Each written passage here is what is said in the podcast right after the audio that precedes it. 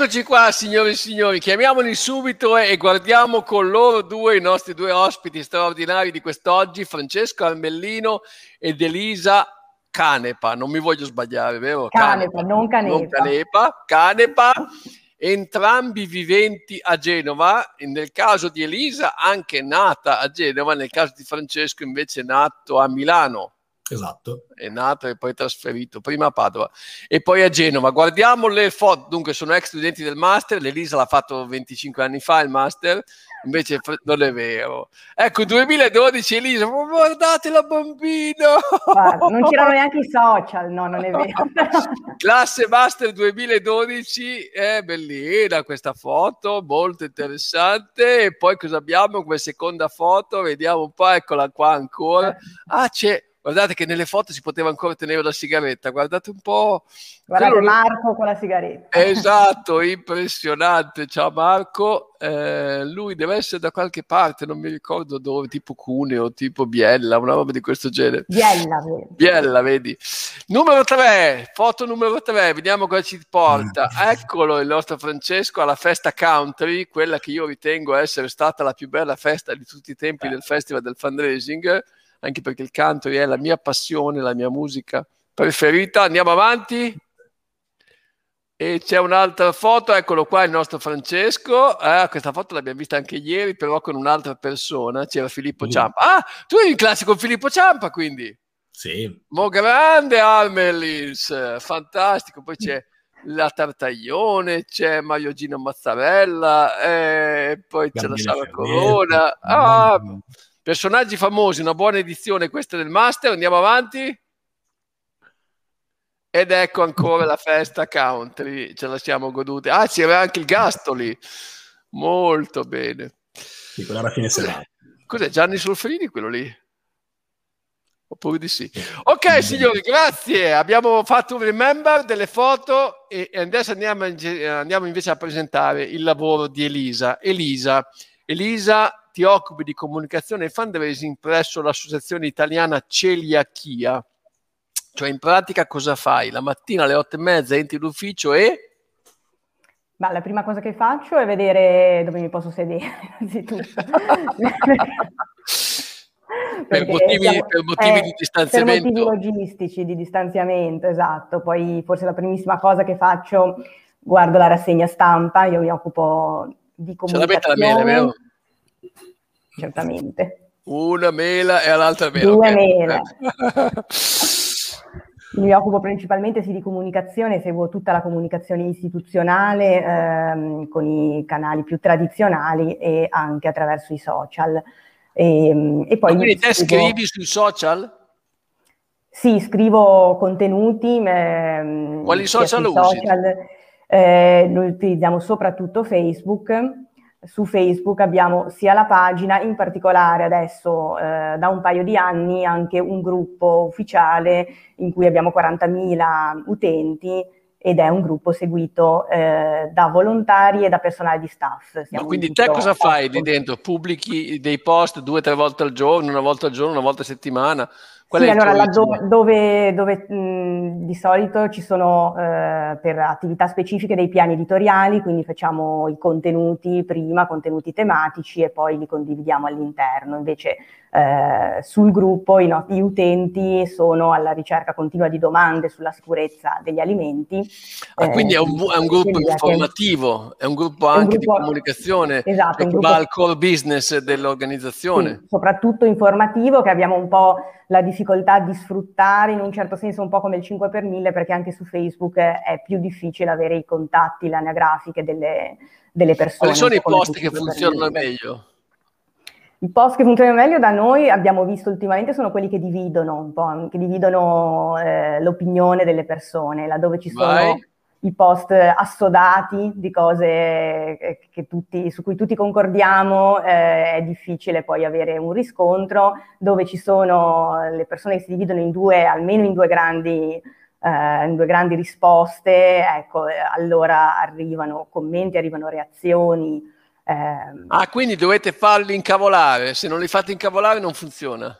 sì, di solito funziona di più. Se ci sono, ma dammi un esempio, cioè no, non è vero. La celiachia può funzionare tante cose che riguardano la qualità della vita dei pazienti. Ad esempio, se abbiamo un celiaco in famiglia, mangiamo tutti senza glutine per comodità, per tutto incluso, oppure no. E qui ci sono tante scuole di pensiero diverse e questo genera commenti, genera interazione.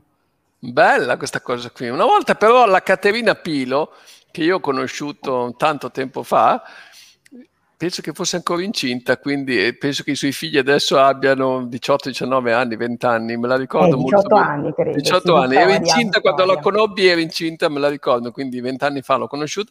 Una volta mi disse: guarda, la celiachia è quella malattia, l'unica al mondo, in cui appena sai di averla guarisci. Sì, è vero, perché la diagnosi, in tante altre malattie, la diagnosi è l'inizio a volte di un baratro. Per la celiachia la diagnosi è un momento sicuramente di spaesamento, ma è anche la soluzione, la diagnosi stessa della celiachia, perché a quel punto si sa da cosa si è affetti, si conosce anche la cura. La cura ovviamente è la dieta senza glutine per tutta la vita, però si sa appunto dopo la diagnosi si ha la certezza di stare meglio. Per arrivare alla diagnosi di solito c'è un percorso molto lungo con un sacco di problematiche per molte persone. Ma quindi voi il vostro compito è comunicare col mondo, perché voi siete un'associazione di secondo livello, non di primo livello, cioè voi non siete direttamente sul campo, voi associate le 20 federazioni regionali. Sì, noi siamo un'associazione di secondo livello che ha compiuto 40 anni nel 2019 e alla federazione IC fanno parte della federazione 20 associazioni sul territorio. Capito. Ma il 5 per 1000 è unico oppure separato? Il 5 per 1000 è unico. Col quindi avete un solo unico. Codice fiscale? Esatto, e c'è una campagna quindi nazionale, gli strumenti di comunicazione, la strategia è nazionale. Viene che te ne occupi te? Sì, esatto, sì. Facci vedere qualche immagine del 5 per 1000 ultimo, una roba di questo genere. Avete scelto qualche immagine in particolar modo? Cosa avete studiato? Sì, allora la campagna del 5 per 1000 di quest'anno è questa, il tuo 5 per 1000 è con te, con Silvia e con le persone celiache appunto, è una multisoggetto, ci sono 4 soggetti diversi che riguardano gli ambiti di intervento dell'associazione con le risorse del 5 per 1000, quindi i diritti, la qualità della vita, la ricerca scientifica e la diagnosi.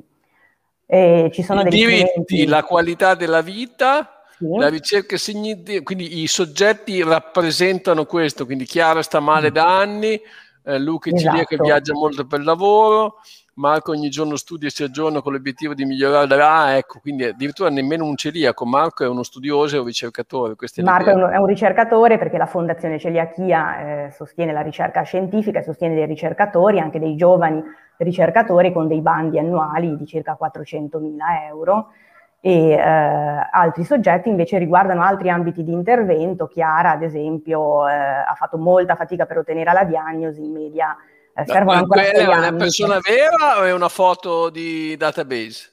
Sì, in questo caso non è una persona vera. Gli anni prima l'avevamo fatto anche con alcuni testimonial non noti, ma noti in associazione, quindi volontari, persone note in associazione. E in questo caso Luca invece è il tema della qualità della vita che riguarda la possibilità di mangiare fuori casa. In pratica raccontate delle storie praticamente, fate il 5 per 1000 basato su delle storie, quindi ancora una volta storytelling. Esatto, e per la prima volta l'anno scorso abbiamo provato a percorrere questa strada che quest'anno dovremmo ampliare ancora di più e abbiamo caricato sul sito la possibilità di raccontare le proprie storie da parte delle persone che ci seguono. Ci sono arrivate molte storie, grazie a questo c'è una form che ci consente di raccogliere nome, cognome e email. Allora Francesco, visto che anche tu sei un digital fundraiser, adesso correggi tutte le cose che ha detto Elisa.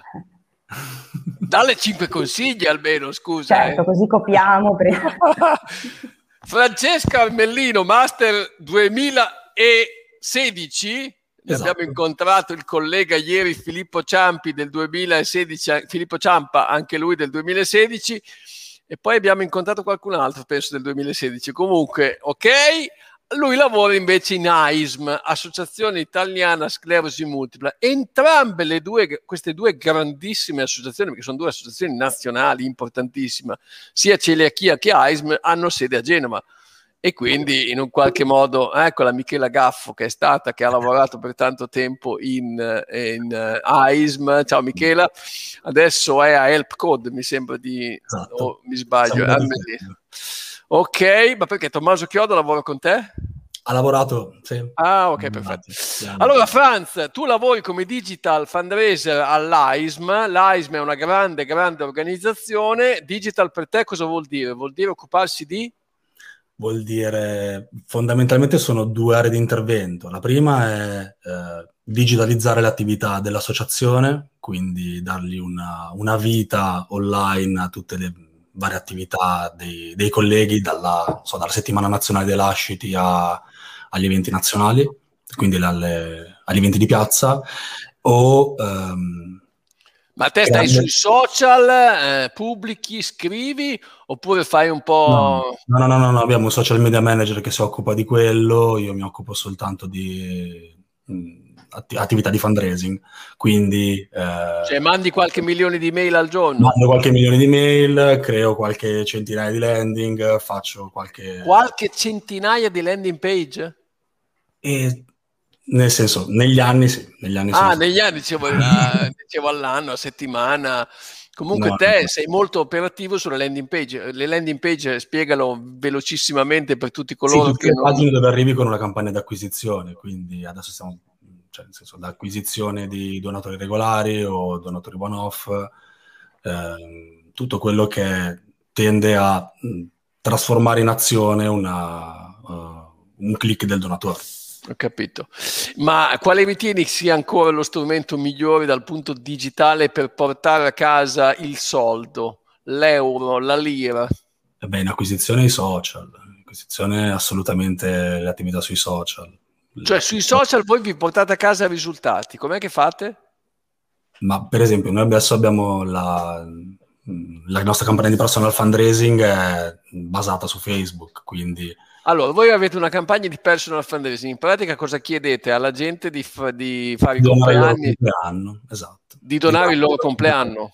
Esatto. E siamo partiti nel 2018 quando Facebook appunto ha attivato lo strumento, è stato subito... Ah, ecco, abbiamo anche un'immagine. Surprise me. Ah, bello Surprise me. Fantastico. Sì, volevamo avere un tono un po' leggero. Perché Surprise!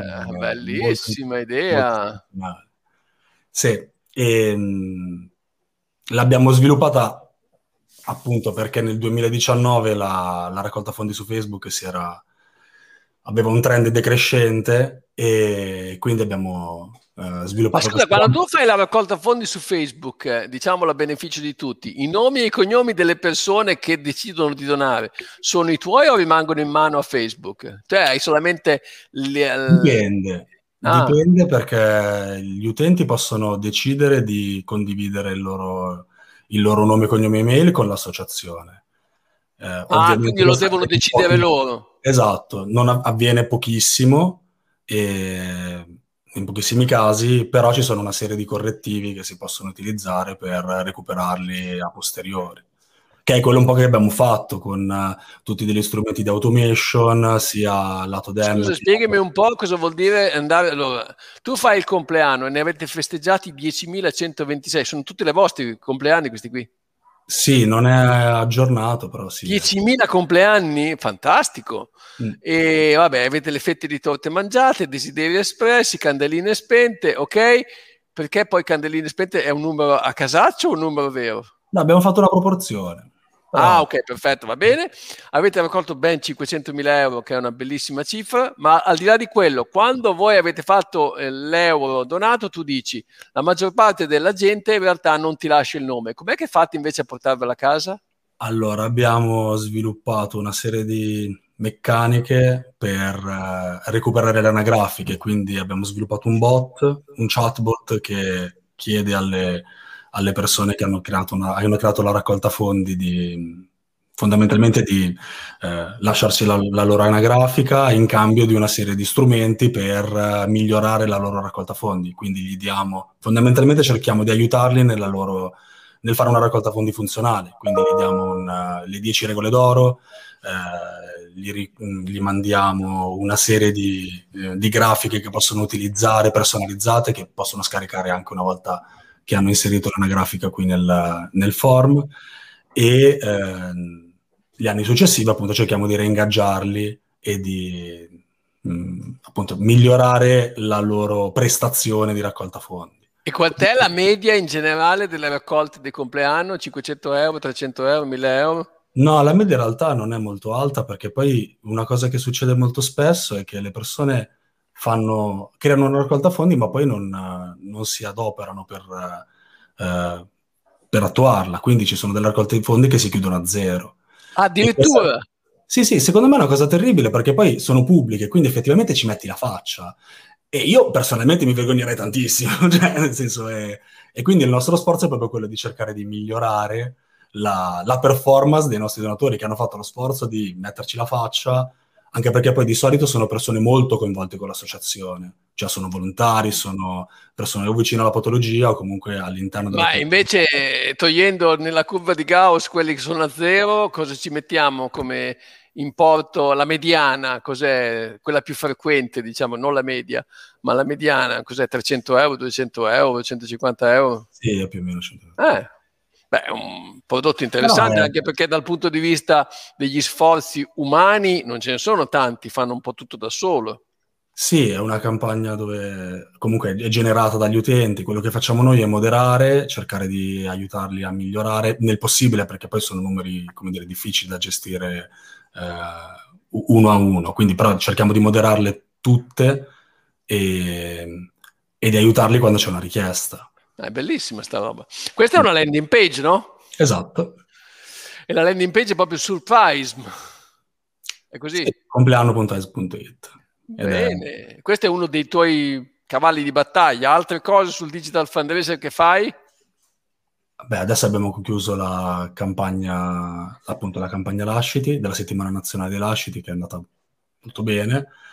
Poi l'ultimo anno è stato un anno, come dire, estremamente importante dal punto di vista della raccolta fondi digital, perché abbiamo lanciato molte attività, e anche perché poi a un certo punto non c'era la possibilità di andare in posta a donare, quindi obiettivamente... Bello! Elisa, raccontaci di qualche cosa che ti ha colpito in giro per il mondo, in Italia, in Liguria, a Genova, a Imperia, alla Spezia, non so dove, che ti è piaciuto particolarmente, che vorresti condividere con noi, una sorta di come cavolo fatta a non pensarci prima.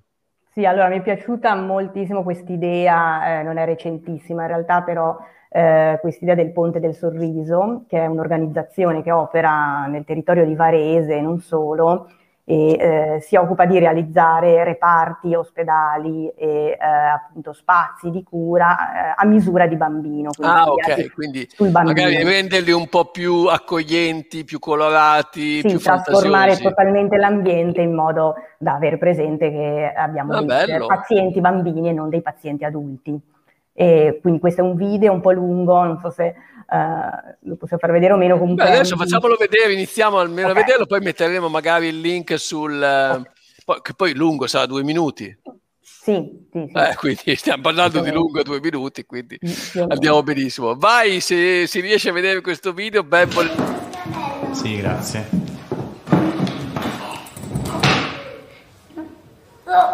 No, vabbè, va bene anche davanti.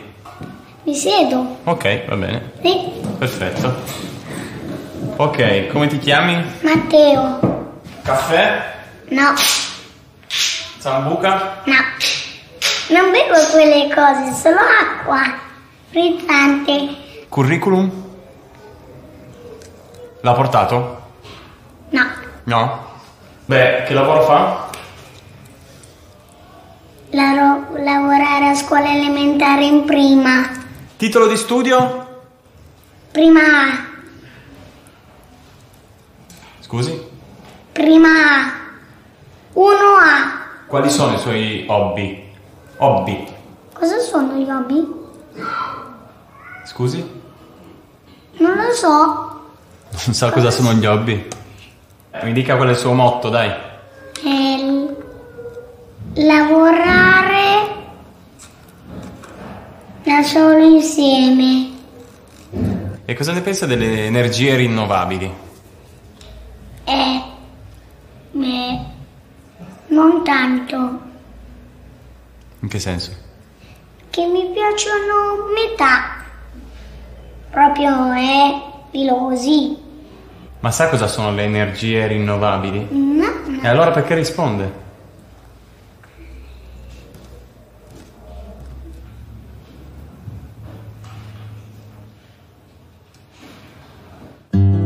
Il Ponte del Sorriso Onlus sostiene la realizzazione di un ospedale che aiuti i bambini a guarire giocando, perché un bambino in ospedale è prima di tutto un bambino. Per sostenerci vai su www.ilpontedelsorriso.com.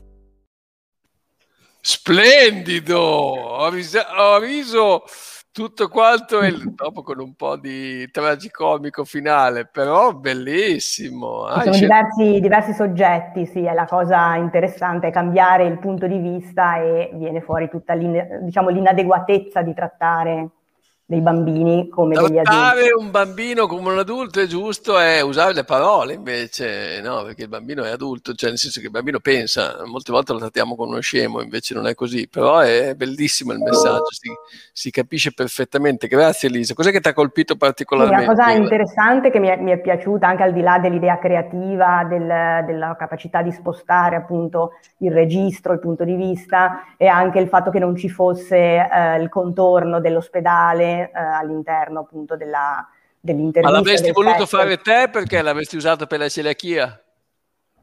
E naturalmente non così, però l'idea di far arrivare a qualcuno un messaggio per far capire come si sente il destinatario anche della tua attività, in questo caso erano i pazienti bambini, ma possono essere anche altri pazienti, è una cosa molto interessante, diciamo.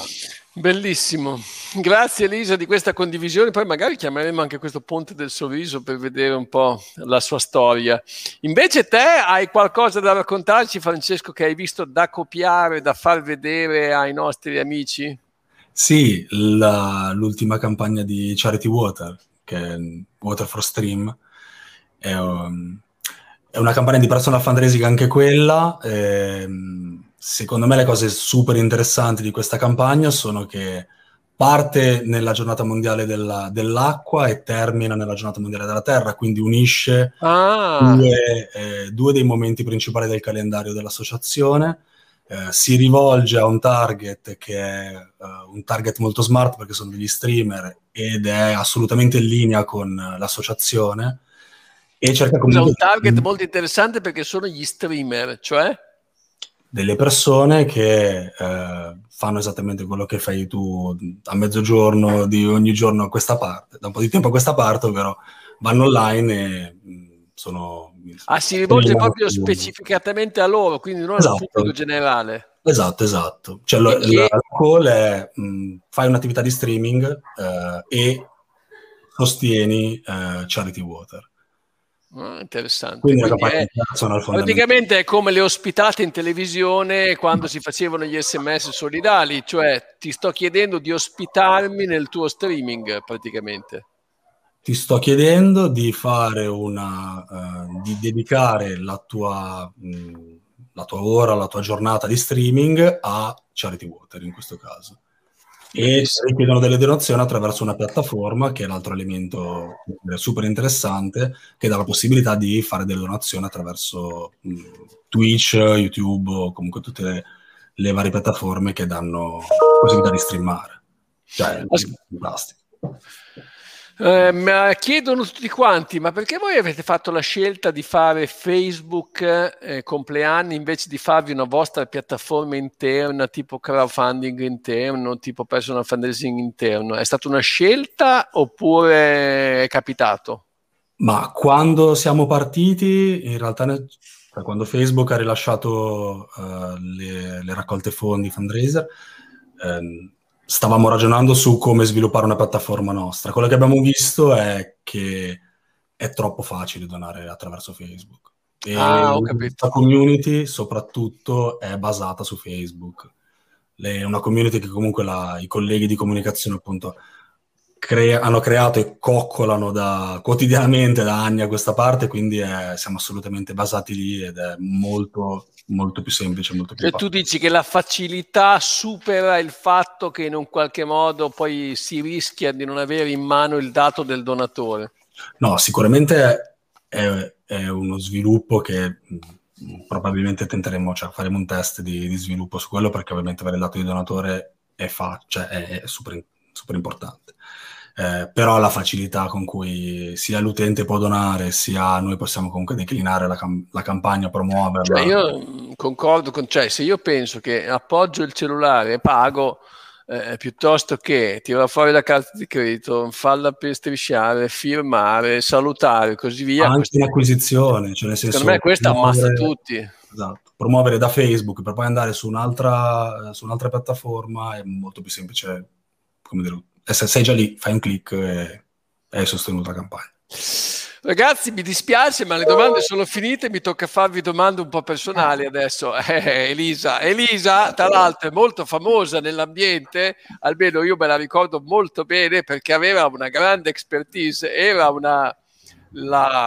diciamo così, la social media manager, se si può dire, una roba di questo genere, della famosissima campionessa di tuffi Tania Cagnotto, è così? Sì, abbiamo iniziato quando ancora non c'erano. Ecco, c'è anche la foto. Dov'è che sei? Sei lì, questa... guarda. Sì. Questa è una cena alla fine dopo i Giochi Olimpici di Rio 2016. Che aveva vinto qualcosa? Aveva fatto il bronzo finalmente. Aveva vinto, sì, 2 medaglie molto importanti, il bronzo individuale, l'argento in sincro con Francesca Dallape, che è qua anche lei nella foto, accanto a Tania.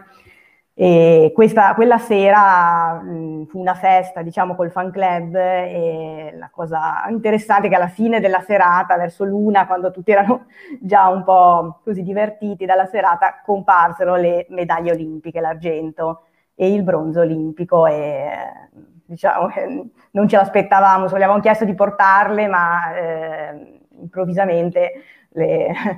Ma io non l'ho capito, te sei un'appassionata di tuffi o ti è venuto in mente improvvisamente? Qual è il motivo per cui... Sono appassionata di sport e poi il motivo un po' che allora non c'erano neanche i social, eravamo ancora sui forum, c'erano pochissime notizie, informazioni su alcuni sport minori, ad esempio i tuffi. Adesso si trovano tante cose, allora su online non si trovava nulla, né dell'atleta né delle gare, era anche difficile vedere le gare, andare a vedere le gare, e quindi studiavamo scienze della comunicazione, c'erano anche alcune altre persone che si occupavano di cose diverse, mi hanno detto perché non proviamo. Ma te sei stata una donna da social media manager addirittura 20 anni fa, 15 anni fa, cioè sì, mi hanno detto perché non proviamo a farle un sito web, 3 pagine di riferimento, cioè una cosa anche semplice dove le persone iniziano magari a conoscere anche. Lei è stata molto contenta da subito, l'abbiamo conosciuta che era giovanissima e poi l'abbiamo seguita in tutto il percorso, abbiamo girato per gli europei, mondiali, giochi olimpici. La differenza di età si fa sentire, perché io ricordo molto bene i tuffi del padre Cagnotto al tempo di Klaus Di Biasi e Giorgio Cagnotto, te invece segui la figlia, quindi in un qualche modo vabbè, io interromperei la puntata qui andando a piangere sulla mia età e chiudo il problema. Detto questo quindi Elisa, praticamente questa è un'esperienza assolutamente, cioè molto prima di questa mania dei social, già ti occupavi, quindi in un qualche modo ti ha facilitato. Sì, molto prima, non c'erano appunto i social, lei non aveva la pagina, avevamo appunto un forum e il sito web, un sito con alcune pagine semplicemente, e da lì abbiamo detto perché non proviamo ad andare oltre lo schermo, andare a vedere una gara in diretta per la prima volta. Ci siamo incontrati con persone sconosciute da tutta Italia e abbiamo creato questo gruppo da allora proprio per... Ma ti sei mai tuffata te o no? No, non come tanti. No, bisogna stare lontani dal bordo quando ci sono gli atleti, perché Francesco, quando pensi all'AISM, pensi ad una storia che hai sentito, che spesso ti torna in mente, qualcosa che in un qualche modo ti facilita nel racconto? Hai delle storie belle che sono successe, di guarigioni oppure di persone che hai incontrato, di donatori? Quella è una storia che ho sentito che spesso mi torna in mente. Ma una cosa che spesso mi torna in mente è quando sono andato al convegno giovani di AISM, che è un convegno che AISM fa tutti gli anni, fa tutti gli anni. Quest'anno l'abbiamo fatto una parte online, una parte di persona, dove fondamentalmente sono invitati i ragazzi neodiagnosticati, ed è bello perché comunque è un momento in cui loro possono incontrare dei ricercatori molto importanti e fare delle domande a questi su, appunto, sulla sclerosi multipla o su la ricerca. E tu vedi queste cose, sono belle.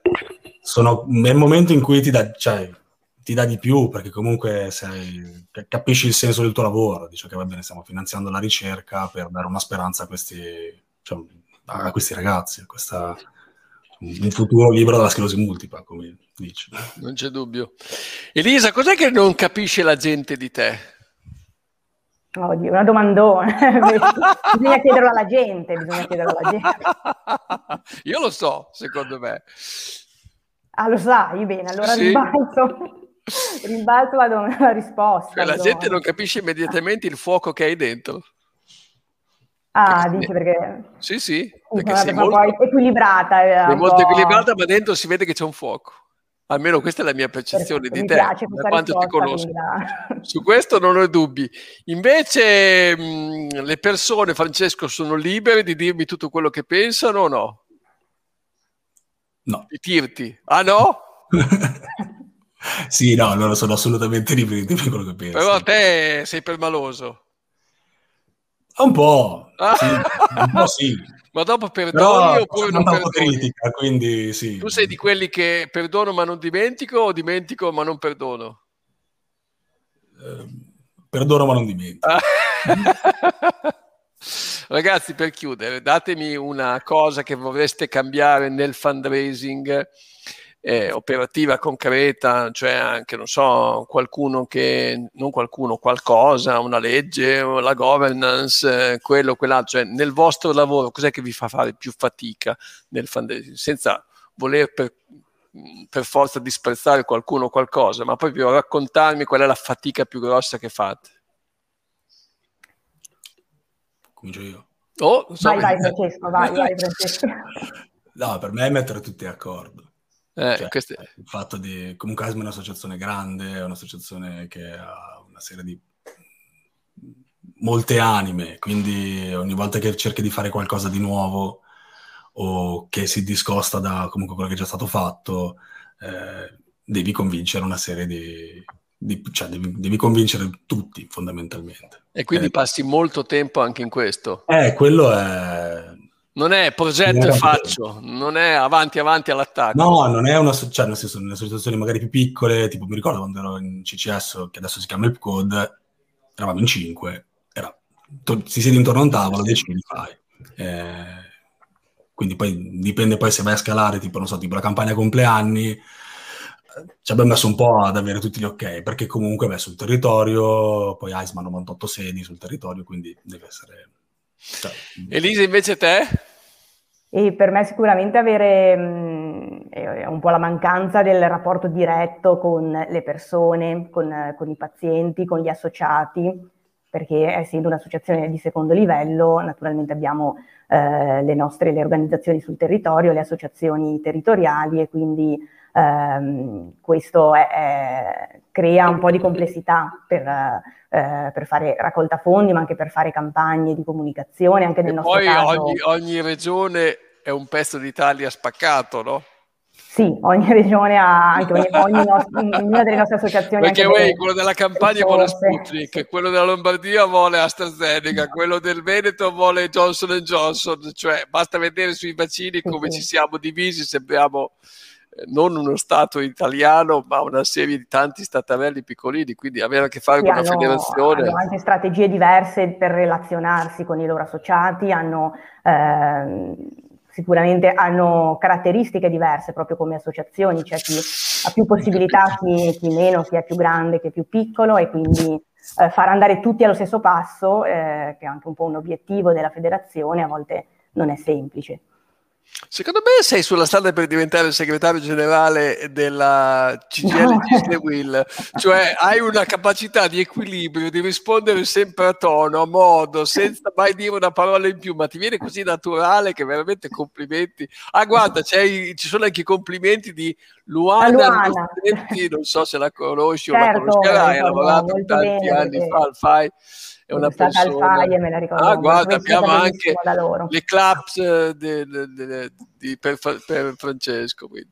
Ragazzi, grazie davvero, è stata bella. Vi saluto anche oggi con la mela. Vi dico semplicemente che domani, se sarete insieme a noi, ci sarà Mattia Magra, responsabile fundraising e comunicazione presso LVIA ONG, che penso che abbia fatto il master non so quando, ma qualche tempo fa, non tanto, me lo ricordo abbastanza giovane. Mercoledì 31 aprile mi sembra un po' difficile, perché 30D conta novembre con aprile, giugno e settembre, quindi sarà 31 marzo, e Beatrice Neri, Senior Individual Acquisition Officer presso Christian Aid.